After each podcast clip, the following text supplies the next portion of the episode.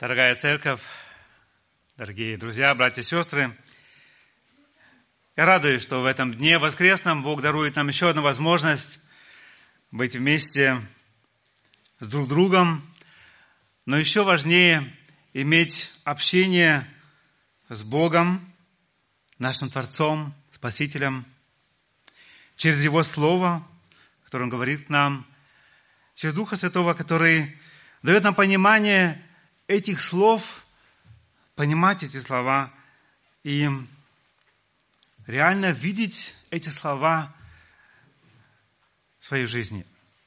Что они, какое значение это слово имеет сегодня в нашей жизни. Несмотря на то, что мы уже прожили 20 дней, или сегодня уже 20 день этого Нового года, я еще лично нахожусь в процессе планирования этого Нового года. Я смотрю назад и желаю видеть, что было не так в моей жизни, что должно измениться, что ни в коем случае не должно повториться. Я стараюсь дать оценку моим намерениям, планам практической жизни. Последние пять месяцев я активно участвовал в перестройке Дома молитвы церкви Лихтенберг. И совместно, в совместном труде, тяжелом труде, довольно долгом труде, я имею в виду по часам, в день, сутки, тяжело стараясь, тяжело спрятать свой образ жизни.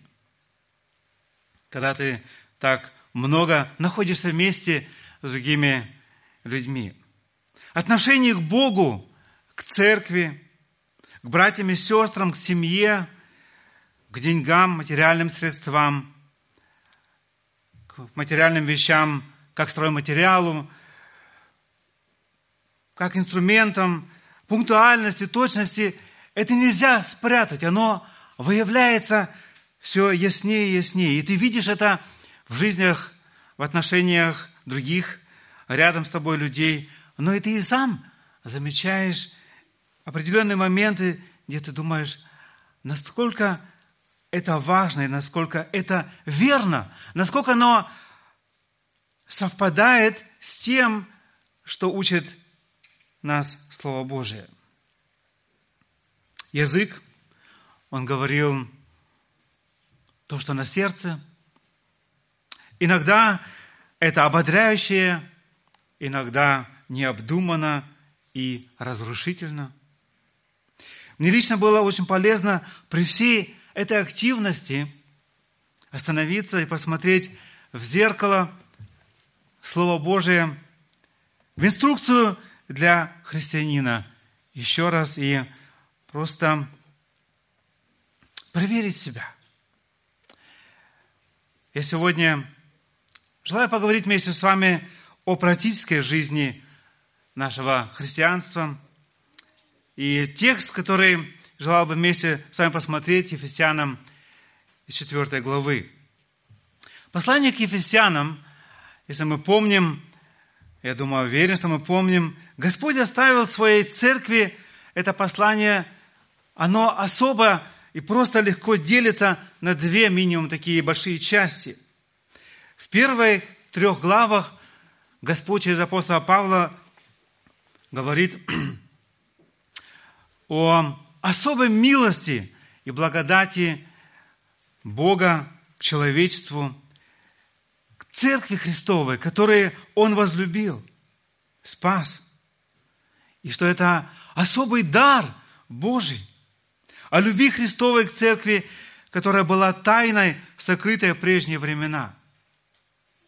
Об этом апостол Павел говорит больше в первых трех главах. И с 4 по 6 главу Господь нам говорит через апостола Павла, что значит быть членом этого тела Христова, Церкви Христовой. Верующие в первых, можно сказать, стихах, 16, 16 стихах 4 главы, как они должны обходиться с дарами, которыми Бог им дал, и как они их должны употреблять действительно в созидание Церкви Христовой. которыми, которые они получили. Дальше мы читаем, и это относится в тексте, который мы сегодня будем читать, где соответствие высоким моральным нормам вот наша жизнь христианина, как она должна быть выглядеть. Что означает полный отказ от человеческих обычаев. Действительно, начать эту новую жизнь, которую дарит Господь. И в конце апостол Павел говорит о семье, об этом взаимном согласии и подчинении и любовь. Образ жизни христианина. Тот, кто взял Вохенблат, вы видите эти пункты, и там вы можете, и там некоторые заметки еще делать, записать для себя лично, где вы желаете дальше что-то просмотреть еще, какие-то местописания, которые я буду некоторые называть сегодня, цитировать вместе с вами, но и, возможно, определенные высказывания, которые какое-то, возможно, больше отношение сегодня имеет к вашей жизни.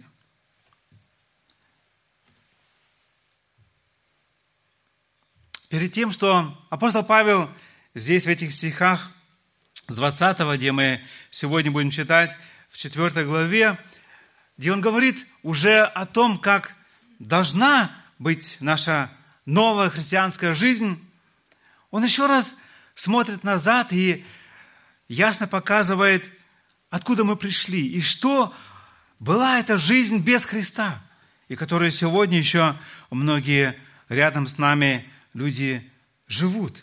Я прочитаю эти стихи 17 по 19, коротко перед тем, что мы пойдем к нашему тексту 20 стиха. «Посему я говорю и заклинаю Господом, что вы более не поступали, как поступают прочие народы, по суетности ума своего, будучи помрачены в разуме, отчуждены от жизни Божией по причине их невежества и ожесточения сердца их. Они, дошедшие до бесчувствия, предались распутству так, что делают всякую нечистоту с ненасытимостью. Это люди, которыми мы сами были, или которые мы видим сегодня рядом с нами, которые делают этот грех, эту мерзость перед Богом с ненасытимостью, всякую эту нечистоту и так далее. И здесь дальше апостол Павел говорит с 20 стиха, я прочитаю сначала здесь с 20 по 22 стихи, «Но вы не так познали Христа, потому что вы слышали о Нем и в Нем научились, так как истина во Иисусе. Отложить прежний образ жизни ветхого человека и сливающего в обостительных похотях. Но вы не так познали Христа. Что значит вы не так познали Христа.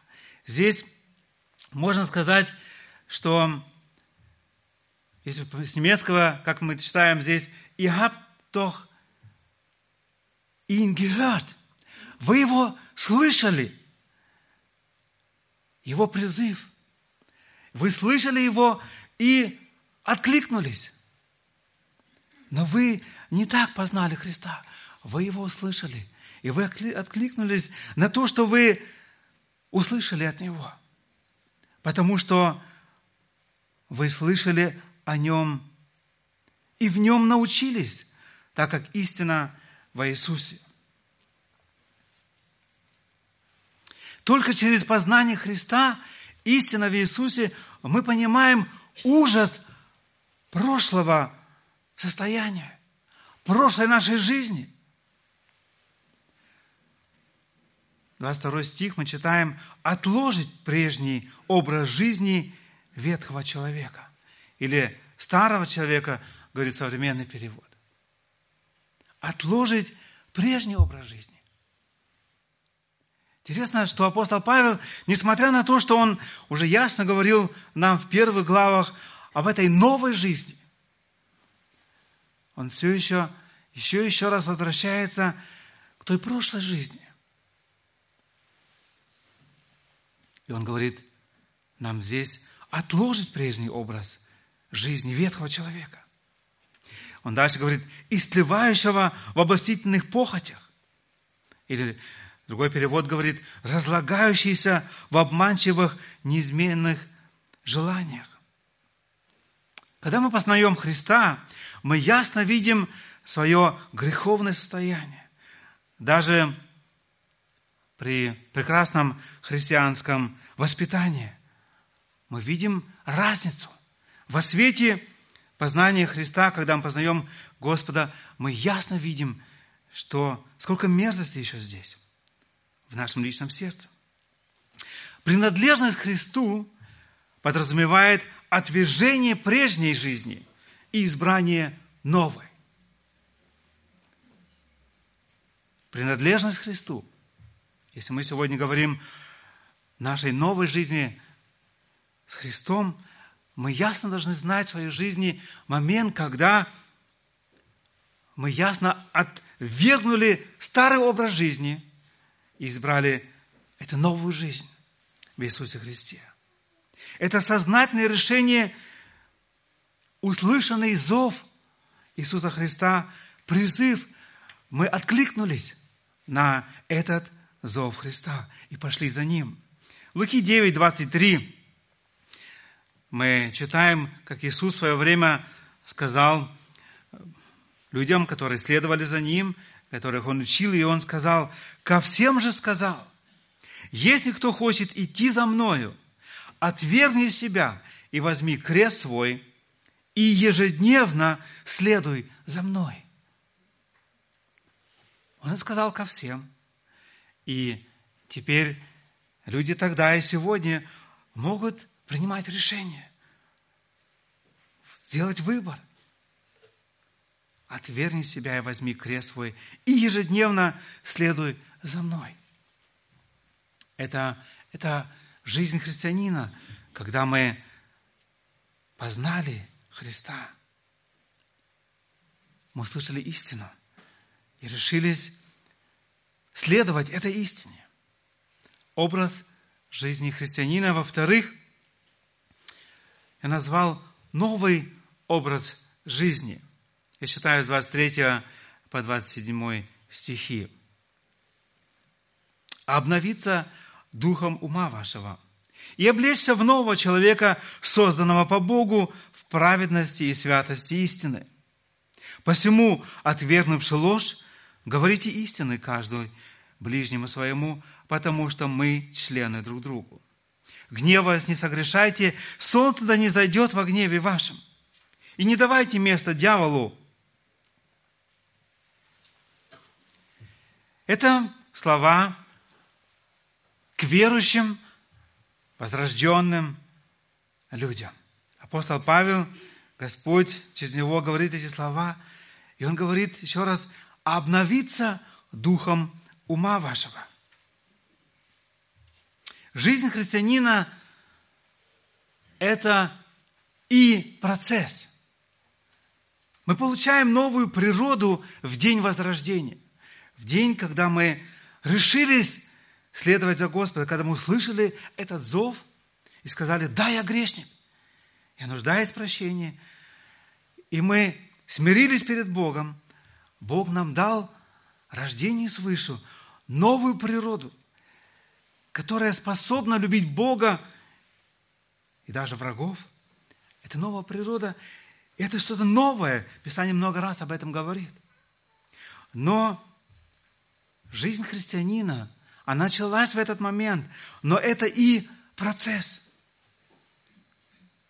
Это значит, что став новыми людьми во Христе, что мы тут, что мы, это не значит, что мы тут же автоматически приобрели приобрелись, и теперь у нас новое мышление во всех сферах, и теперь все уже правильно и верно. Это и процесс. И апостол Павел говорит здесь, обновиться духом ума вашего. Он дальше в другом месте говорит Римлянам 12.2, но преобразуйтесь обновлением ума вашего. Это говорится уже верующим. Но преобразуйтесь обновлением ума вашего. И что дальше он пишет? Чтобы вам познавать, что есть воля Божия, благая, угодная и совершенная. Если мы будем внимательны Божьей воле, что учит нас Писание, мы будем постоянно меняться. Это может происходить медленно, но доверившись Богу, изменения непременно произойдут. Они будут в нашей жизни. Через общение со Христом, Его Словом, которое, в котором Бог открывает нам свою волю, через общение в собрании детей Божьих, проповедь, Господь будет открывать свою волю нам. И наша задача в этом обновлении ума нашего преображаться, все больше становиться похожи на Христа, в которого мы облеклись, как мы только что читали от нашего брата Паши, вступление. Послание Колоссянам, 3 глава, с 1 по 10 стихи. Здесь апостол Павел говорит что-то подобное в этих стихах к нам. Я желаю только некоторые моменты коротко зачитать. Колоссянам 3 глава. Можно сказать, в определенной сфере это параллельное место. Апостол Павел говорит с первого стиха, я читаю, «Итак, вы воскресли со Христом, если вы воскресли со Христом, то ищите горнего. К верующим, детям Божьим он обращается и говорит, если вы воскресли со Христом, то ищите горнего, где Христос сидит, одесную Бога. О горнем помышляйте, а не о земном. Хорошее средство против привязанности к мирскому. То, что сегодня вокруг нас. Несмотря на то, что мы родились свыше, и наша жизнь во Христе, мы имеем эту надежду, наша плоть не покаялась. И она хочет здесь иметь все удобства в этой жизни вокруг нас. И нам очень трудно иногда искать этого горнего, помышлять о нем. И некоторые вещи вокруг нас считать как за мусор, и не стоит за это бороться и стараться этого достигать. Интересно, с пятого стиха он говорит, «Итак, умертвите земные члены ваши». Я прочитаю новый перевод, современный. «Поэтому умертвите в себе все, что еще принадлежит греховной природе. Все виды сексуального греха, безнравственность, страсть, злые желания и жадность. Наша плоть, как я уже сказал, не покаялась. И она хочет наслаждаться греховными вещами. Но апостол Павел говорит, умертвите в себе все, что еще принадлежит греховной природе. Как мы можем умертвить в себе все, что принадлежит греховной природе? Стать нечувствительными к порочным делам. Мне лично помогает размышление над стихом Римлянам 6.11, где апостол Павел говорит, «Итак, почитайте себя мертвыми для греха». Вспоминать и помнить о том, если грех влечет, греховное эм, желание, почитайте себя мертвыми для греха. Это наша духовная жизнь. Нам не надо это делать. И если я почитаю себя мертвым для, греха, я всегда вспоминаю мертвого человека. Он бездействен к тому, что он видит. И то, что его ругают, или еще что-то, он не будет давать в ответ что-то. Почитать себя мертвым для греха. И каждый день принимать сознательное решение жить в соответствии с Божьим замыслом и опираться на силу Святого Духа. Для нас, рожденных свыше, это слово инструкция. Здесь мы видим, как нам правильно жить. Не по нашим человеческим чувствам, но по Божьим принципам. И как мы можем умертвить эти моменты, все виды сексуального греха, безнравство, страсть, злые желания или жадность. И мы будем учиться в процессе нашей жизни, в процессе следования за Христом, бороться против этих вещей.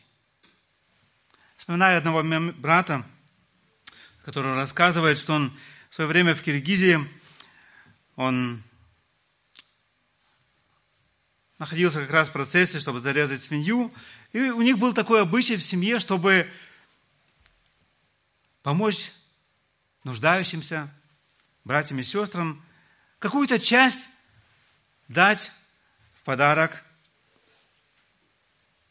брату, сестре, проповеднику, служителю. И он находится в этом процессе, и вдруг мысль, слушай, ты же сам можешь это все скушать в своей семье, Зачем тебе отдать целую ляжку здесь другим? И в этом процессе, где дьявол его так искушал, таким образом победил, он вдруг сказал, дьявол, если не отступишь, я обе ляжки подарю э, брату семье. Умершлять эти, эти желания греховные.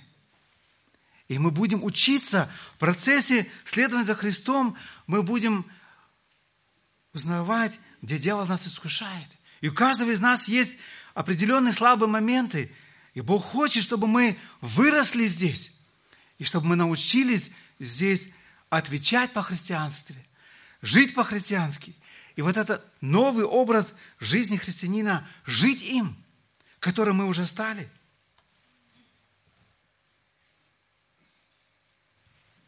Умертвить значит жить не чувствами плоти, а дисциплинировать, жить по духу, Писанием. Стройте свою жизнь на истине. Посему, здесь апостол Павел говорит в 25 стихе, отвергнувши ложь, говорите истину, каждый ближнему своему, потому что мы члены друг другу отвергнувши ложь. Можно сказать, ну, само собой, мы же христиане. И в то же время это напоминание здесь детям Божьим, отвергнувши ложь или лживость, говорите истину. Слово ложь или лживость означает нечто фальшивое, неправду, обман, преувеличение – говорить двусмысленно, что-то недосказать, или, возможно, и молчание, вежливое возмездие. Нам знакомо такое? Где партнер, дети просто перестают говорить друг с другом. И это молчание вежливое возмездие. Это ложь, это лживость. Или иметь этот фасад истины. Отвергнуть это все. Ложь вводит человека в заблуждение, приводит к неправильному пониманию, разочарованию, смущению и беспомощности и смятению чувств. Это происходит вместе именно лично с нами, но и братьями и сестрам вокруг нас, если мы обманываем и живем живо. Говорите истину, здесь Писание говорит нам. И здесь я желаю добавить себе и ближнему. Говорите истину. Псалом 14, с 1 по 3 стихи, один из псалом Давида. Я думаю, мы помним, сколько раз Давид в псалмах, он призывает себя, свою душу славить Бога. Здесь Давид в этом псалме 14 говорит, такие слова. «Господи, кто может пребывать в жилище Твоем? Кто может обитать на святой горе Твоей? Тот, кто ходит непорочно и делает правду, и говорит истину в сердце своем. Кто не клевещет языком своим, не делает искреннему своему зла и не принимает поношения на ближнего своего. Заметьте, здесь одно предложение. Кто может быть в этом общении, в жилище Господа? Тот, кто ходит непорочно и делает правду, и говорит истину в сердце своем. То есть говорит истину сам себе. Где есть истина? Это это слово. Он говорит эту истину в сердце своем, он сам себе ее говорит. Это живое отношение с Богом, где я эту истину в первую очередь принимаю к себе. Я прихожу в свет, и где это слово в первую очередь обличает меня. И когда это слово обличает меня, я вижу реальность, как Бог видит меня. Интересный момент, еще размышляя об этом слове, вспомнил, что в прошлое время, в первые, в те времена, читали всегда вслух. И вот это Слово Божие, когда оно читается вслух, я думаю, как, не знаю, какой у вас опыт, но я лично замечаю разницу, когда я читаю Слово Божие вслух для себя, оно еще глубже проникает. И он говорит, чтобы истину в сердце своем говорить себе. Это живое отношение. И когда мы питаемся этим словом, мы насыщаемся. Насыщаемся, нашу душу мы кормим, мы питаем ее. Откроем еще притчи, 18 глава, 20 по 21 стих. В этом отношении очень интересное место было для меня, но я думаю, и для вас. Притча 18, 20 по 21. От плода уст человека наполняется чрево его – Произведением уст своих он насыщается. Смерть и жизнь во власти языка, и любящие его вкусят от плодов его.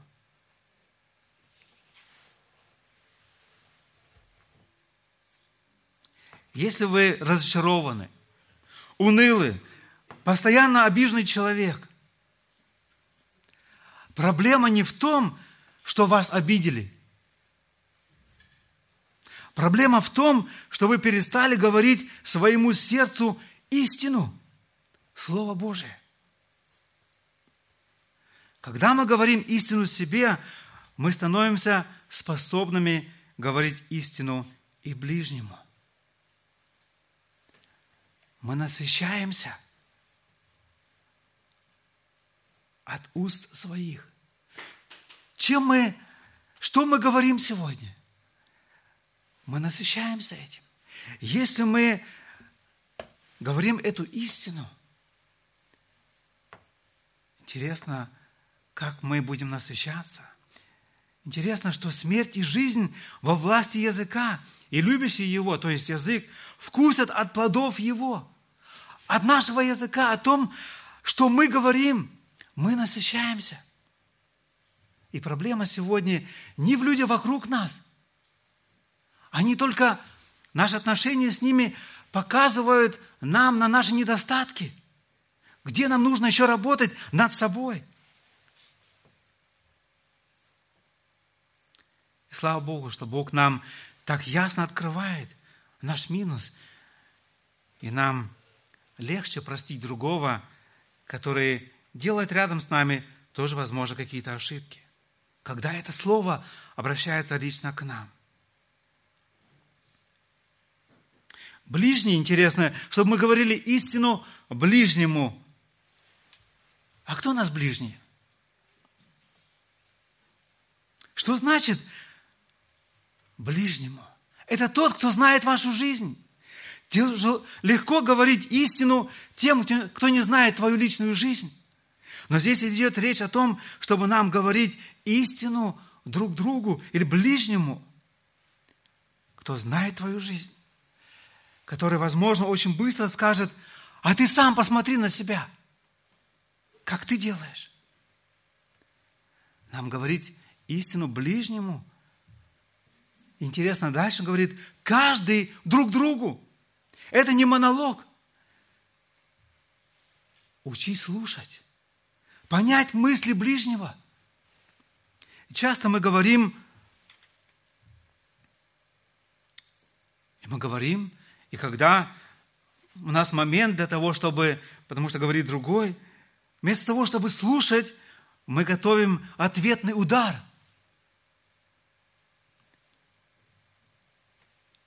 Ближний каждый друг другу.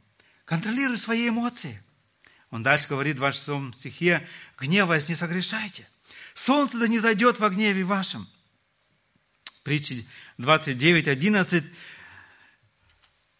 Соломон говорит, глупый весь гнев свой изливает, а мудрый сдерживает его. 27 стих. Не давайте место дьяволу. У вас новый хозяин. Иисус Христос ваш Господь, вы же уверовали в Него, вы вашу жизнь наверили Ему. Не давайте место дьяволу, не слушайте Его. У вас новый образ жизни. Будем жить по этим постановлениям, новым, которые дал нам Господь. Нам не надо Его больше слушать. У нас новый хозяин. Новый образ жизни. И в-третьем, желал бы еще коротко поговорить, как оно дальше отражается в нашей жизни. Если мы еще раз откроем наш текст, Ефесянам 4 глава, здесь мы читаем с 28 стиха по 32. «Кто крал, впредь не кради, а лучше трудись, делая своими руками полезное, чтобы было из чего уделять нуждающемуся». Никакое гнилое слово да не исходит из уст ваших, а только доброе для созидания в вере, дабы оно доставляло благодать слушающим. И не оскорбляйте Святого Духа Божия, которым вы запечатлены в день искупления. Всякое раздражение и ярость, и гнев, и крик, и злоречие со всякой злобой да будут удалены от вас.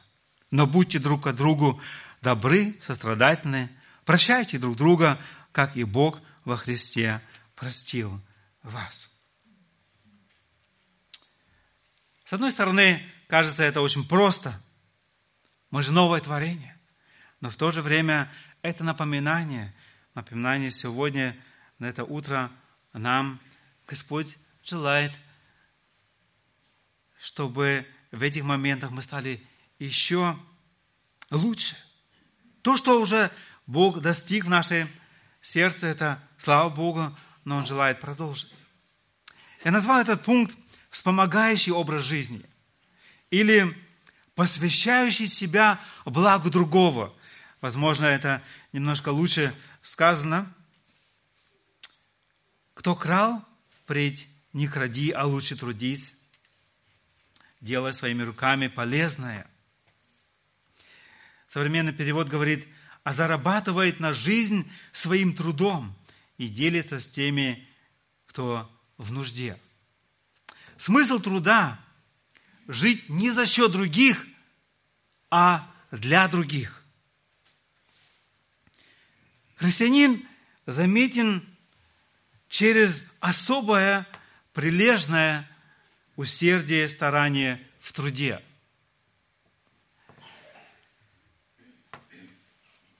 Не раз нам приходили новые люди э, в собрание или знакомясь э, где-то у какого-то штанда или на улице где-то, когда речь заходила о том, э, что я христианин или верующий, то не раз мне эти люди задавали вопрос, а какой вы христианин? Какая ваша церковь? Я в основном говорил, спрашивал, а какую вы ищете? И не раз мне говорили эти новые люди, которые меня еще не знали, которых я не знал, не раз они мне говорили, а знаете, я 20-30 лет назад работал в Казахстане, в Киргизии или еще где-то. У нас на заводе был верующий. или была верующая, христианка, баптистка. Они так честно и старательно работали. Я себе сказал, что если я когда-нибудь уверую, стану христианином, то я хочу стать именно таким христианином.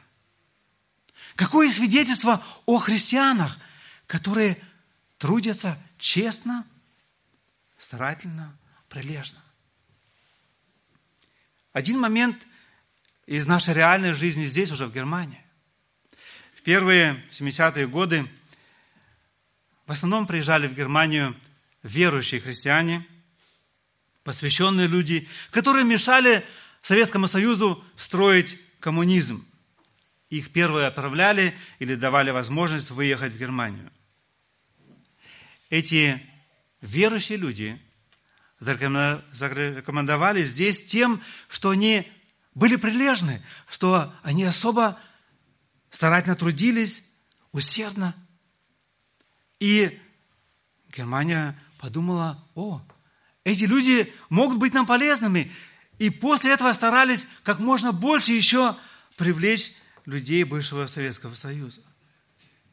Но то, что пришло, что они не знали, что верующих не так много. И сегодня, к сожалению, мы показываем в общей картине совсем другую картину, где мы не хотим работать, где мы сравниваем и думаем, а что мы от этого будем иметь? Наше общество, оно считает, а что я буду иметь взамен? Интересно, что христиане сегодня очень быстро перенимают эту точку зрения и свою жизнь. Он дальше здесь говорит, делая своими руками полезное. Это естественное желание христианина, живущего по духу руководствующего себя словом, как этим. Если мы читаем, что для нас, христиан, важно, чтобы мы не просто теперь не крали, а Писание всегда говорит нам, что нам не делать, или если мы должны отложить ложь, то он дальше говорит, не просто молчать, а говорить истину. У нас есть что-то сказать. Говорить истину говорить это Слово Божие друг другу, не молчать. Если здесь он говорит, чтобы мы не крали, то то, что нам нужно делать, это трудись. Здесь э, в синодальном переводе мы читаем «а лучше трудись». Другие переводы, современные, но немецкий перевод не, не допускает мысли о том, а что может быть лучше потрудиться. Нет, это повеление «трудись». Для нас сегодня, христиан, которые мы искуплены кровью Иисуса Христа, должно это очень ясно отражать, и люди должны видеть в нас эту прилежность. Помню, в свое время, еще во время молодежи, я искал эти моменты, где можно потрудиться, где есть люди нуждающиеся. Просто неверующая бабушка, а можно вам помочь поклеить обои, я искал у братьев и сестер возможности помочь им, потому что я видел у них многодетная семья. Просто помочь. Это наше естество, как детей Божьих, которые Бог искупил. Это большое преимущество трудиться в Доме Божьем, убираться, что-то строить, что-то делать. Это привилегия трудиться, пока в нас есть силы и возможности. Недавно я был здесь на встрече, эм, чтобы переговорить следующие похороны. И после всего того переговора мы назначили термин, и здесь и в кухне, и так далее, все. Уже у выхода я спросил, а кому-то еще в Лихтенберг? А еду сейчас как раз туда. И один человек отозвался, и мы поехали. И я говорю, здесь мы говорили об этом. В воскресенье и на определенных служениях я пастор, и выгляжу так, а сейчас я еду туда трудиться, и мы строим молитвенный дом. Этот человек мне говорит, Иван, а тебе это надо? А тебе это надо? Я говорю, да, надо. Еще столько людей, которые не знают Бога. Нужно место, куда призвать где проповедовать это слово, чтобы призвать еще, возможно, некоторые для того, чтобы они услышали Евангелие и покаялись. Это надо. Надо все свои старания приложить. Я радуюсь за те силы и желания, которые Бог дарит нам внутренне трудиться, помогать. Это естественно для детей Божьих. И если в твоей жизни это сегодня не так, то проверь свою жизнь. Возможно, ты смотришь на своих детей или на других братьев и сестер, почему это не так. Проверь свое личное отношение. Возможно, где-то есть какие-то моменты в жизни, где ты можешь больше приложить старания, учить это слово для того, чтобы оно яснее говорило тебе. Где-то, возможно, есть эта возможность трудиться прилежнее, чем это делаешь сегодня ты. Это слово сегодня к нам, оно обращенным детям Божьим, которые любят Бога. И если это будет свидетельством для людей вокруг нас, люди пожелают стать христианами такими, как здесь написано в Писании. Никакое гнилое слово да не исходит из уст ваших, а только доброе для назидания в вере, дабы оно доставляло благодать слушающим. В 4 главе послания Колоссянам, 6 стихом, можно сказать, параллельное место. Слово ваше да будет всегда с благодатью, с уважением. Это то, что, к чему призывает нас Слово Божие. Притча 15.28. Сердце праведника обдумывает свой ответ. И практический совет. Думаю, когда мы, как мы можем, эм, чтобы наши слова были с благодатью, приправлены солью, и действительно назидали, когда мы готовимся к различным встречам, когда мы читаем Слово Божие в тихое время в общении с Богом, и где мы уже думаем, а если я встречусь, и иногда мы уже знаем, я встречусь с тем братом, с тем сестрой, или, возможно, где-то в Амте, что я смогу сказать из моего общения с Богом? Что-то особое, я же должен как-то это выделить. Или я читаю какую-то особую биографию или посвящение детей Божьих других, я думаю о том, как то, что я буду говорить, бы назидало другого человека. И если я обдумываю эти моменты, когда я прихожу тогда в общение э, с людьми, мне не надо только говорить о погоде и о хороших машинах и так далее, и так далее. Я могу что-то говорить, чтобы назидало другого. Это то, что требует Господь от тех, кого Он искупил. Чтобы оно назидало в вере. Это сознательное, усердно, с любовью – и 30 стих он говорит, «И не оскорбляйте Святого Духа Божия, которым вы запечатлены в день искупления». Интересно, что этот стих, 30 следует 29 И можно сказать, ну да, не оскорблять Святого Духа Божия. Ясно, понимаем. Но он следует 29 стиху, где говорится, никакое гнилое слово да не исходит из уст ваших.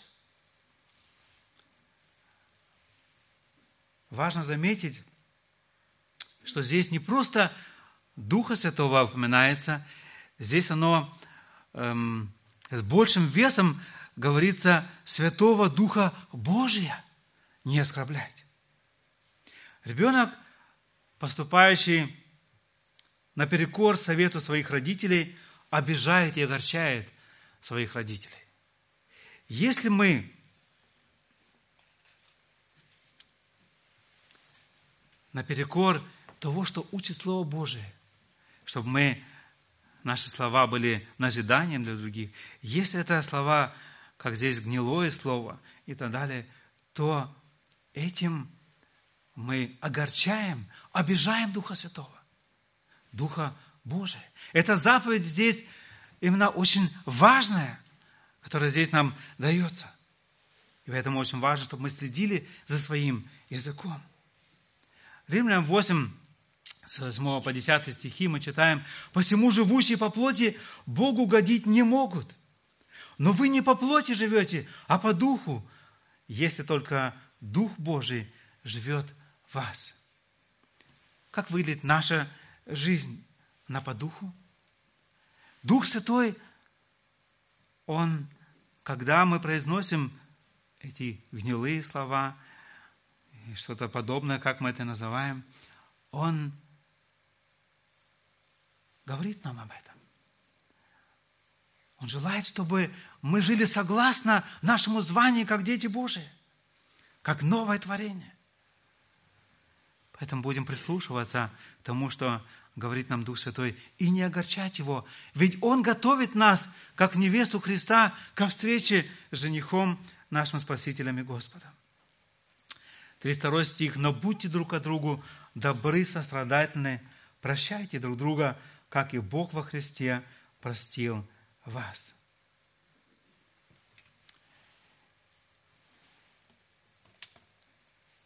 Очень большие слова, можно много говорить, я понял, уже вижу, наше время закончилось.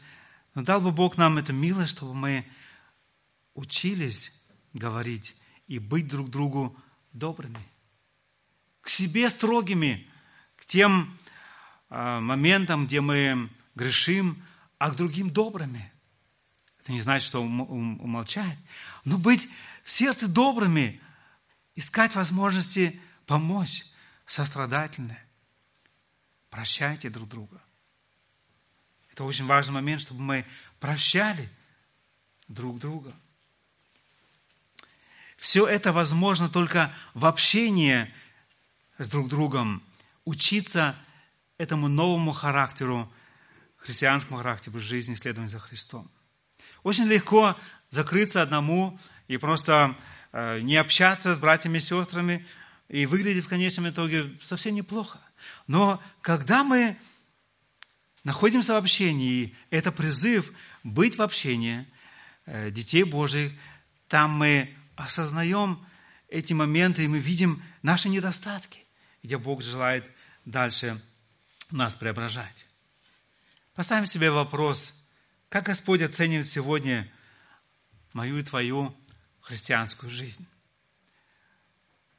Первых учеников Иисуса Христа назвали христианами, потому что их жизнь была настолько похожа на Христа. Они не сами назвались христианами, но их назвали христианами, потому что они узнали, увидели, что их жизнь подражает жизни Христа. Его любви, Его служению, Его сострадательности и так далее, и так далее. Здесь можно, можно много говорить. Они увидели эти черты характера в жизни этих первоучеников. Могут ли сегодня сказать люди вокруг тебя, христианин, с радостью, с сердцем, да, твоя жизнь настолько похожа на жизнь Христа. Я мечтаю об этом. И желаю это лично для себя и каждому из нас, чтобы наша жизнь была этим живым письмом, свидетельством этой новой жизни, которую подарил нам Христос. Аминь. Аминь. Обратимся к Господу в молитве, станем по возможности.